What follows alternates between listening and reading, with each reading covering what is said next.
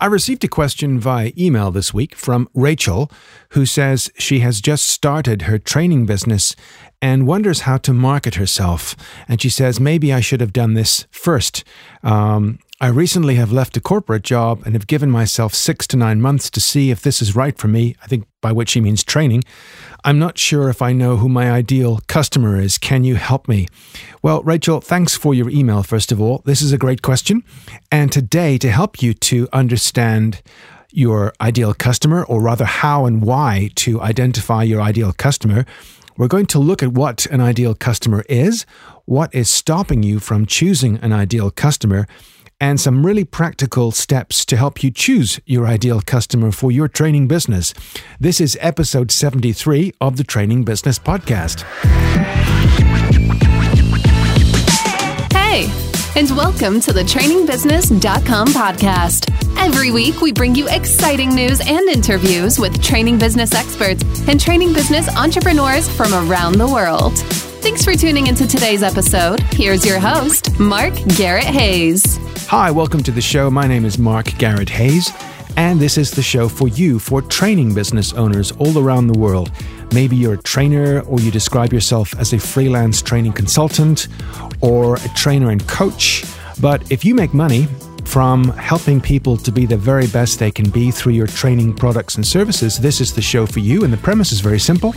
It's to help you to start to grow and to scale a profitable training business. Now, every single Thursday, we have an episode on platforms like Apple Podcasts, Spotify, Stitcher, and I believe a couple of other platforms out there. So whichever platform you're listening to us today on, I'd like to extend my welcome to you. It could be your first time here, in which case I've just explained to you why you're here.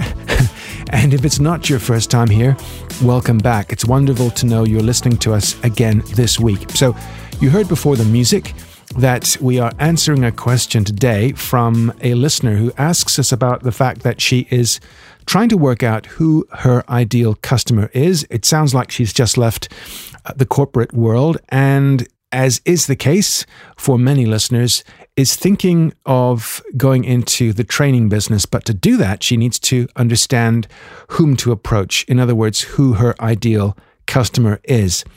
So let's start with the definition of what an ideal customer is. And here's my definition. I think your ideal customer is the business entity, individual, for whom you do your best work and can earn the highest possible reward for its creation and delivery. I'll give you that one more time. Your ideal customer is the business, entity, individual, for whom you can say you do your best work and can earn the highest possible reward for its creation and delivery. What do you think of that? Well, you might have a different definition, and that's okay, but that one works for me. Now, Rachel has come to a point which many trainers arrive at early on in their training business. And this is what I call the generalist specialist conundrum, or the specialist generalist conundrum. And it's this: do I deliver whatever people ask me to do whenever they ask me to do it, which is reactive, or do I proactively focus on a specific niche, a sector within a market, to solve a specific problem with a specific training product or service from me? One more time.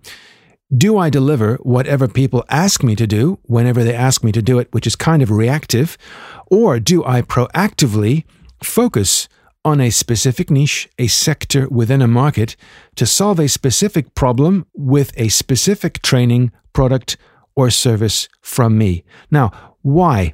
Well, here's the thing. Because if you want to identify the ideal customer and get to work with them, you kind of have to be the ideal training partner for them. Does that make sense? It's a two-way street. So if you want to be, or to have, the ideal training customer, the ideal customer for your training business, you also need to figure out whom you can be the ideal training partner to. Trouble often arises when an individual trainer starting off offers marketing training and technical training and resilience training and customer care training and Microsoft training and this training and that and that and that. And, you know, she as a starter, cannot possibly convince paying customers that she is an expert in all of those things. I can't do it. No one can. I know I've tried, and sometimes it's tempting to open up your cart and say, look, I can do all these kinds of training, which you could arguably do a half good job at. But if you look at this from the customer's perspective, as I said, you want to identify the ideal customer, but from their perspective, they want to identify the ideal training partner. Why? Well, because what they're looking for is demonstrable, credible ability to solve their business problems, because hiring trainers is a risk, particularly when you don't know who they are or what they can do. And the more you are a specialist, the more of an expert you are, the less of a risk you are, the more you're likely to be taken seriously. So when you say you can do everything, it's like saying, well, your car is a problem. Do you take it to a garage or to an electrician who repairs boats, cars, paints houses on their day off, and might be able to fix yours? So trainers who don't pick a business problem to solve from the perspective of a business often find that businesses are slow to pick their solution to that problem. So to provide training to your ideal customer, you have to be the ideal training partner. So in a way, today, we need to figure out those two things. Who are you best serving? And from their perspective, what are the signals that convince them that you are the person for them to be their ideal training partner? So here's an exercise that I've done. I'm going to give you a couple of exercises today. And to make it very practical, there are a couple of questions here. It's like a coaching episode, if you will. So first of all, you actually have to answer the who question, then the what question, the where question, the why question, the when question, and the how question. One more time, you have to answer the who question, the what question, the where question, the why question, the when question, and the how question. Who needs questions? Well, we do, because they help us to achieve clarity. So who? So putting myself first to help you make this less complex than it might appear, I'm going to use myself and my business. So for my business, which in this case is InsideSalesCoach.com, I work with a range of companies, helping them with coaching and training their inside sales team. So I call it InsideSalesCoach.com. So my who are mid-sized companies with an in-house inside sales team who are primarily servicing the tech sector. And as a secondary kind of sector, those might be businesses in professional services. So one more time, my who are mid-sized companies with an in-house inside sales team, and sales teams are typically field sales, outside or inside sales teams, people who sell over the telephone or by chat or email, etc. So those are inside sales teams in mid-sized companies, primarily in the tech space, but as a secondary space, I will also help businesses who are professional services, insurance, legal, etc., because I have experience in those areas. And that's a key thing today to keep in mind. Have you experience which is credible and makes you authentic when offering your training services? But who also means that I know who owns this problem in those businesses. Do you understand? Who doesn't just mean which companies, which industries. It also means what kind of person or role is likely to own this problem and what their role is in the decision-making process. Now, logically, if you've experience in a particular training area, or just let's say an industry of any kind, maybe you've come from some corporate job as Rachel has, if you are close to that industry and understand the kinds of people in that industry, you're more likely to be able to answer that question, who owns this problem and what is their role in the decision-making process? Okay, that's the first who, the first question you have to answer. The second question is the what. And for me, it is selling software or services over internet or phone. So companies that I would target, my ideal customer would be businesses that are, as I said, mid-sized companies with in-house inside sales teams, and they sell software or tech services over the internet or phone. The next is the where question. Where do they operate? For me, my business, it's primarily the US and UK markets. It might be different for you, depending on your geography, where you are in the world right now. The why question then, for me, is why would they want to hire me, my team, my business. And I've come up with three reasons. One, their teams are not hitting sales targets. Secondly, they have a high churn or high turnover in that team. And thirdly, sometimes the sales training investment they have made, and frequently people go through training, and it doesn't work. So they're the kinds of three hot button topics for me. So because of my experience, because I've been an inside sales manager, I know the cost of the problem and the value of fixing it. And that's key. I know the cost of the problem and the value of fixing it. The when question then is, when would they need me? Is it times of year, a particular cadence? And I've discovered that the regular intervention would be when I sell 3-month and 6-month programs all year round. Now, depending on your target or ideal customer, that could vary, but you'll have to come up with a when, which is the cadence with which they would need you. It could be at particular times of year or particular buying windows when they look for the services of a company like yours. And finally today, at least finally in this section, it's the how question. And what I mean by that is, how would I know that they are right for me? Apart from the obvious questions about who and what and where, I would have to find out and establish that they are open to and have a budget for sales training and sales coaching. They're the kinds of questions, the qualification questions I would ask. So that is my example of the who, what, where, why, when, how question. Okay? So you might want to take a piece of paper. That's fine. Write your answers down to those things the same way I've given those to you. It's okay to rewind the episode and go through that one more time. Maybe answer your own questions. What questions have you got besides who, what, where, why, when, and how? Okay. Now, next thing is, so that's easy.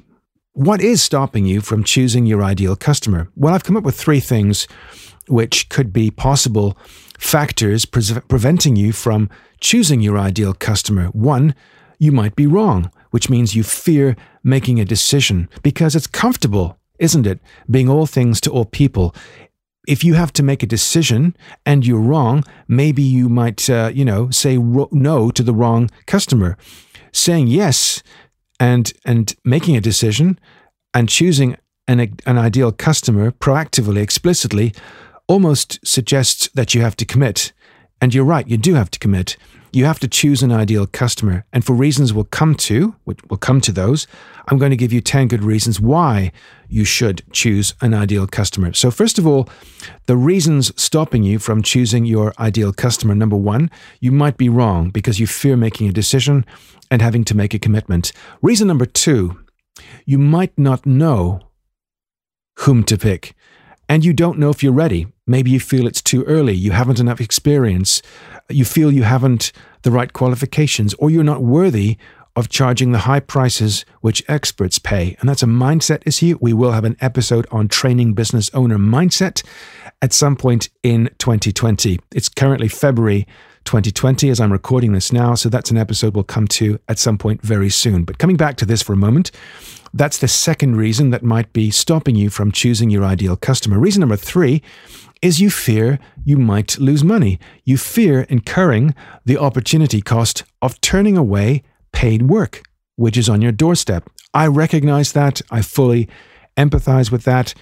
And there are times when I've said, you know what, I'd love to say no, but I need the money and I've got to do it because I've got to keep money coming in. We're business owners, so in a way, that has a consequence in the long term. So there are the three reasons I think that people often are reluctant to choose an ideal customer. They fear they may not be right. They fear making a decision. They fear they might be wrong.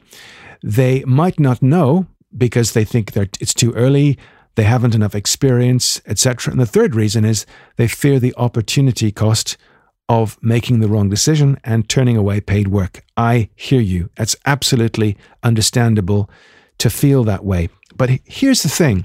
I'm going to give you now 10 good reasons to combat those fears and why you should choose an ideal customer. And after this today, we'll look at the how to do this. But for now, just bear with me, okay? Wherever you are in the train or plane, just give me a couple of minutes to explain why it's a good reason to choose an ideal customer. Here they are, 10 reasons. 1, you can build your message around them. 2, you can develop specialist IP. Intellectual property. 3, you can focus investment on particular marketing channels. 4, you can qualify prospects more easily. 5, you can be more confident quickly. Number 6, you are harder to compete with. Number 7, you have less learning or material subject matter to master. Number 8, you can generate like recommendations more quickly. Number 9, you can charge more. And number 10, you can work less. Let's go through those again individually. 1, by focusing on an ideal customer, the first reason is you can build your website, your marketing content, your proposals, your sales pitch, in other words, your value proposition around one key individual buyer, one ideal customer. What that means is that you've less copy and less confusion. You're not creating multiple proposals for multiple kinds of buyers in different kinds of markets. So you're creating your website, your branding, your messaging around one key individual buyer, and that is going to be less confusing and more clear for them. Second reason, you can develop specialist IP. In other words, your workshop material, your online material, your workbooks, your exercises, whatever you print off, that kind of intellectual property. It's less work to develop something like that in one particular area, which you can resell and refine, than trying to maintain multiple kinds of intellectual property in different areas, because you've always got to keep up to date with those particular things, and it's a lot more work. So focusing your IP, your intellectual property, your recordings, your videos, your online material, your offline material, that is less work when you've got one particular buyer or ideal customer in mind for whom it's intended. Okay? Reason number 3, you can focus investment on marketing channels where your prospects actually hang out. So in my world, I save time by saying, if my ideal buyer is X, where are they hanging out? Which conferences do they go to? That's where I go, and I'll go to more of those conferences than conferences in other niches or areas which I'm not fully, up to speed with. And secondly, when it comes to online stuff, conferences being offline, online stuff like groups, LinkedIn groups, and chat rooms, etc., I know that I go where my ideal buyer hangs out because that's where I should be. I'm not in multiple groups. I'm in the key ones, which are those where my prospects actually hang out. Reason number 4, you can qualify prospects in or out quickly. When you're clear on your ideal buyer, it's easier to say, those people are not in that profile, therefore I'm not going to waste my time and their time by trying to market to them, trying to sell to them. Okay, if they don't meet the profile, I'm not going to waste my time or their time. So it speeds up the qualification process. I'd rather say no more quickly than say yes to the wrong people.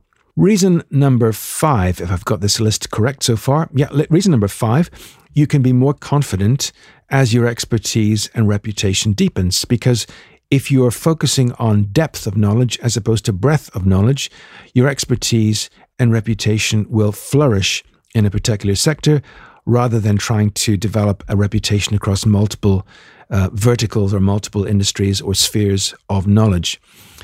Reason number 7, is that right? Yes, 7, I think. Just bear with me if I get my list right. The next reason is you are harder to compete with.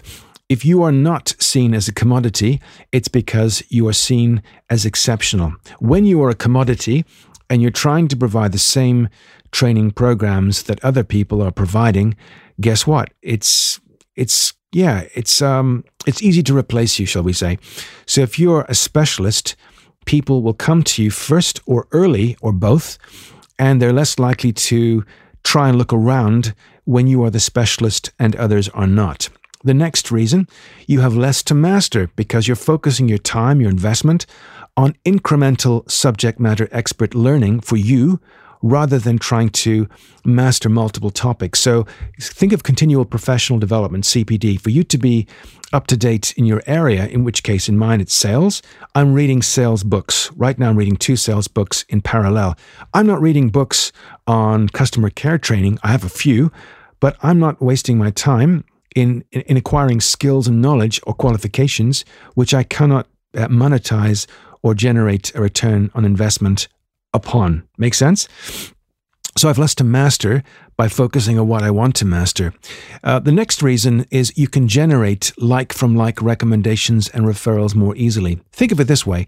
If I'm doing business with a particular company, let's say working with tech companies that sell CRMs, I'm just making this up, customer relationship management software, it's more likely that they know other people in that space, and therefore garnering recommendations from them and generating referrals from them to other people just like them is more easy than if I'm trying to get recommendations from people to other companies with which they've nothing in common. So when there's a smaller circle, a smaller network, it's more easy to get introductions and recommendations and referrals. Reason number 9, you can charge more. Specialists are experts, and expertise commands the best prices, particularly if it's niche expertise. And number 10 today, reason number 10 why you should choose your ideal customer is because by charging more, by being able to spend less time doing things which are unnecessary and more time doing things which are relevant and things which you can generate return on investment on, you're going to have less time, or rather have to spend less time on the things which are things that don't pay off, and you will have more quality of life.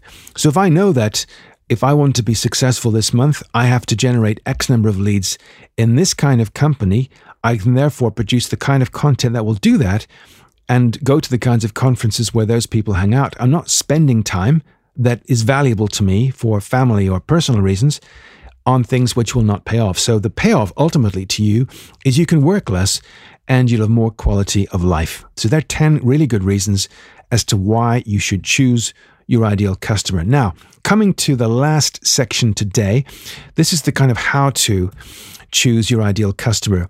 And to be honest, we could actually do a whole second episode on this. So let's try and make this as practical as possible within today's time frame. And there are 2 parts to this in the how to choose your ideal customer. This is a marketing exercise, and it's something we should always be doing anyway. So here it is. The first part is the thinking part, and the second part is the doing part. So the first part is the thinking part. I'd like you to, with a piece of paper and a pen, this might take a few goes or it might take a few days. First of all, I'd like you to ask yourself, who do you think is your ideal customer? And here's how you do it. Identify the problems that you can currently solve based upon your current, qualifications, your experience, your work history. What are the problems you can confidently solve? Thinking of Rachel, she's come from corporate. I don't know which area of corporate she came from, but let's just say it's legal. More than likely, she's got some ideas as to how to solve training issues within the legal sphere. So her ideal customers might be training companies, arguably. So what are the problems that she is familiar with? If you're listening to this, Rachel, what are the problems you're familiar with, given the industry you've come from? What are those problems that you feel you can solve with your training products and services? The next thing is, what is the cost of those problems? Thinking of the industry from which you've come, can you currently say, what is the cost of a company not solving problem X? What is the cost of that company not being able to solve problem X? If they can't make it go away, what is the cost of that recurring problem? The next thing in this series of questions, in terms of thinking your ideal customer through, is what is the value then of your training? If you could fix that problem based upon its cost assessment, what would be the value to your customer of solving that problem, of making that problem going away? Of making that problem go away through your consultancy or your coaching or your training, and then put a price on that solution. So 1, identify the problems you can solve. 2, figure out the cost of those problems to businesses as they are right now, those businesses from which you have experience or in which you've experience. Ask yourself, what is the value of your training, consultancy, or coaching solutions and services, solving those problems, because this will help you to put a price on the value of solving that problem. Now, if in doubt, you can consult prospective clients. There are a range of ways to do this. I like telephone interviews. I approach people on LinkedIn. I say, look, I'm not selling you anything. I'm nothing to sell. Here's what I'm doing. I'm trying to figure out, have I understood these issues right now? So I'm open and honest with them and say, and I did this over the summer actually in 2019. got some people on LinkedIn to answer questions for me, to help me to shape an offer I'm developing. And as I did that, I began to notice the language that they were using, which helped me to understand the value of the training that I'm developing and how that would actually solve those problems. What is the cost of the problems to those people? And what would the value be of solving those problems? So that's why I consult people when I'm not sure. But if you have come from that industry, you should have some idea of the answers to those questions. If in doubt, ask people, enlist people in some kind of interview or focus group. It can be done. Use a questionnaire on SurveyMonkey or something, but find some way of finding out the answers to the questions you don't have. The next part of this exercise, in the thinking part, is to say, where do you currently have unfair advantage? Unfair advantage, what does that mean? Have you industry knowledge or subject matter expertise? Have you recent work experience which you can delve into? Have you a case study or two where you've achieved significant results? Can you use metrics to describe them? Can you qualify them, not just describe them? Can you quantify the results you've achieved for people, for clients, past clients? And thirdly, under the umbrella of where have you unfair advantage, have you immediate level 1 or level 2 connections on places like LinkedIn? Have you direct referrals whom you could contact or to whom people could direct you? So have you unfair advantage? Have you industry knowledge? Have you subject matter expertise? Have you recent work experience? Have you case studies which you could delve into and from which you could generate some kind of proof that you're an expert in a particular area? And then, have you immediate level 1 or level 2 connections on places like LinkedIn or Xing, another networking site in Europe, which you could use to generate some early and quick responses to your offer? Okay, so that's the thinking part today in terms of the generating an ideal customer profile. It's an avatar marketing exercise, thinking part. Identify problems you can solve, the cost of those problems, the value of your training, consultancy, coaching, solving those problems, and then putting a price on the value of solving the problem, and then asking yourself where you have unfair advantage: industry knowledge, subject matter expertise, recent work experience, case studies with metrics attached, and then which connections can you leverage on places like LinkedIn to generate some responses and ideal customers. Okay, that's the thinking part done. Now the doing part today is a bit of fun. This involves taking out a pen or a flip chart piece of paper and drawing a box and then making a kind of like a window in that box. So you've got a top left quadrant, a top right quadrant, bottom left quadrant, and a bottom right quadrant. Think of it like 4 panes of glass, so one big box and then 4 mini boxes inside that. Draw a line down the middle, a line across the middle, and there are your 4 boxes. So bear with me as I describe this to you. So on your piece of paper or your flip chart right now, you should have 4 quadrants or 4 boxes. A large box with 4 boxes in them. Top left box is called your think box. Okay? Think. Top left, think. The box on the right, top right, is your take box. Box bottom left, lower left, bottom left box is your teach box, and bottom right box is your transfer box. So all T's. Top left is your think box, top right is your take box, bottom left is your teach box, and bottom right is your transfer box. So what does that mean? Well, top left is the think box.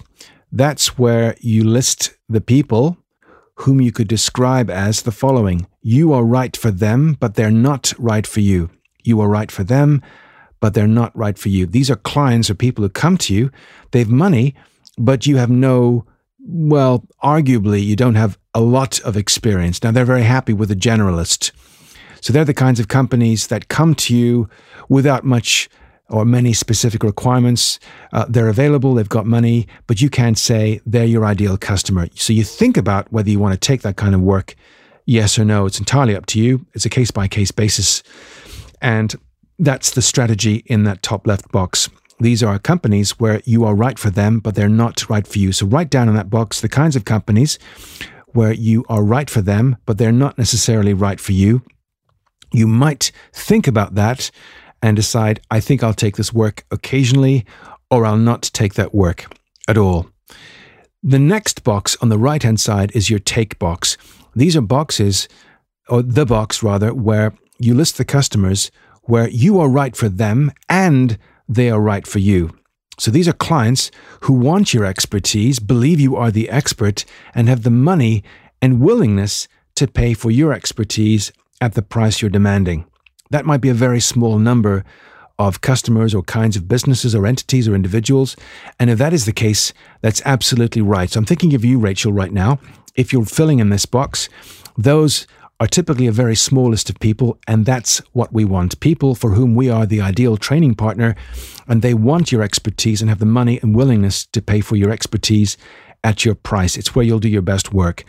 Now, bottom left-hand box, this is your teach box. These are companies, individuals, or entities where you are not right for them, or so they think, but they are right for you. What does that mean? Well, these are clients whom you want to do business with, but they don't know of you, or they believe you are not the ideal training partner for them yet. Now, what that means is, therefore, you have to teach. That's the third T. You have to teach them through maybe content over time, or educating them through tasters or some kind of seminars or talks, convincing them that actually you are eligible to be considered as a training partner because you have experience. So often they don't know that yet. You want to work with them. You are not right for them from their perspective.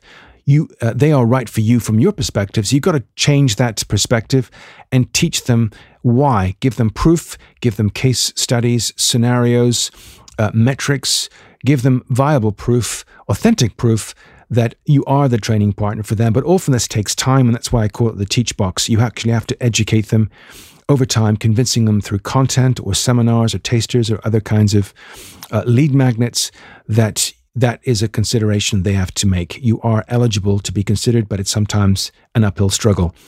So my focus, for me at least, would be my take box, because these are people with whom I have a natural connection, because I've got naturally occurring referrals in that box, and I've got expertise in that box, and I can prove that as well.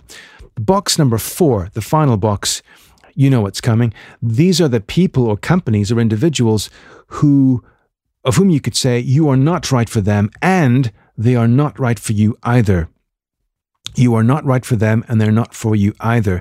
And these are companies where you could say you've absolutely no industry experience, you've no knowledge of that area, you are not a fit. So the goal is not to take this work on under any circumstances, but we're not chucking them out the window or turning them away. We're using this to generate reciprocity among your peers and finding or helping them to find a trainer who would be right for them. So by transferring to another trainer, you're generating kind of reciprocity or goodwill, because the company appreciates the fact that you're not right for them. You're being upfront about this, but you're also helping them to find someone who is right for them. And of course, laterally, the trainer or the company, the coach whom you bring in or introduce them to, will feel some kind of reciprocity towards you for having helped them out and finding them work which actually suits their particular expertise. Does that make sense? So top left, one more time, your think box.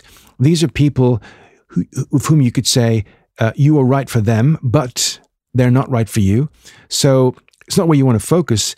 You're happy occasionally to service them, to take their money and provide value in return, but it's not long-term your main focus. Number 2 box, top right, is your main focus. That's your take box. And that's the box where you are right for them and they are right for you. These are clients who want your expertise and have money and willingness to pay for your expertise. Bottom left-hand box, you are not right for them, but they are right for you. And this is your teach strategy. It'll take time to change that perspective. You've got to educate your clients, market them to them with content, and show them slowly why you are. In some cases, you actually have to develop your expertise to be able to generate and earn the right to train companies in this space. And lastly, box number 4, bottom right, this is your transfer box. You are not right for them, and they are not right for you. So therefore, you are not dumping them overboard or rejecting them. You're helping them to find a trainer, a company in the space that will be a nice fit for them, and this generates reciprocity. Everyone's happy. Now, how do you prove if you're right with your assumptions today? So if you've gone through the exercise, you've come up with some answers. How do you prove if you're right? Well, the first thing is to talk, the second thing is to test, and the third thing is to train. So if you've got some exercise conclusions at this stage, at the end of this episode today, which is all about how and why to identify your ideal customer. If you've gone through these exercises, you more than likely have got some answers in your head. How do you prove if they're right? Firstly, talk. Secondly, test. And thirdly, train. Talk. That means you interview a few ideal or trusted contacts on a research basis, as I advised earlier, to find out if your assumptions are correct, before you actually go changing your content, your website, your value proposition, and focusing on one specific prospect or market. The second T is test. What this means is that you use some kind of low-cost, easy-to-generate workshops or talks or seminars or webinars, something online, run some ads to a landing page, generate some kind of lead magnets, and to see then what the interest is in the marketplace. So test your idea. Am I actually able to attract the right kinds of people I think are my ideal customers? So create some content and test that assumption. And the third T then, to prove if you're right in choosing your ideal customer, is to create an initial program, a workshop, something small, something short, and to get a low price on it and get some feedback. And if that works out okay, develop that further if successful. Okay? So remember, it's important today to identify the ideal customer for you. But as I said, you have to be prepared to be the ideal training partner for them. So in summary, I've given you my definition today of what an ideal customer is. It's a business or entity, an individual for whom you do your best work and earn the highest possible reward for its creation and delivery. We talked about the kinds of who, what, why, where, when, how questions to, on a piece of paper, clarify what it is you offer them, why they would need you, for which reasons they would need you, where they would need you, etc. We then talked about the three reasons which commonly prevent people from choosing their ideal customer. We then looked at 10 really good reasons to start proactively choosing an ideal customer, 10 really good reasons. And then we gave you two ways or two steps to choose your ideal customer. One is the thinking part, identifying problems you can solve, the cost of them, the value of solving them, etc., thinking of your unfair advantage. And then we talked about the four quadrants which you can draw on a piece of paper, and putting in companies, industries, and entities into those four boxes. Companies where you have a think strategy, a company or list of companies where you have a take strategy, a list of companies where you have a teach strategy, and the kinds of companies or industries where you have a transfer strategy. And lastly, today, I gave you three kinds of ways to prove if you're right. Talk to people, test your offering and assumptions, and training through creating some initial program. Okay, that's a lot of stuff today, I'm sure, in today's episode of the podcast. My sincere thanks to you, of course, for tuning in again this week. If it's your first time here today, I'd love to know that you're coming back next Thursday. Thanks for all your support to my loyal listeners and your continued suggestions for the kinds of content to have on the show. We'd love you to leave a rating on Apple Podcasts, because this helps us to promote the show and, of course, to attract the kinds of guests and to understand the kinds of topics which are going to help you on your training business journey. You can find the podcast every single Thursday, fresh episodes of the podcast, on Apple Podcasts, on Stitcher, Spotify, and many other podcast platforms out there. And of course, on social media, we're on Twitter, we're on Facebook and Instagram. So please check us out and join the conversation. Until next Thursday, have a wonderful training business week. Bye for now.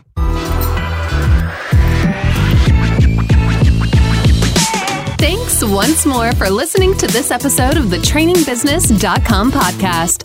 Go to TrainingBusiness.com and subscribe right now to be notified of great competitions, upcoming VIP episodes, and amazing special offers to help you succeed in your training business. See you next time.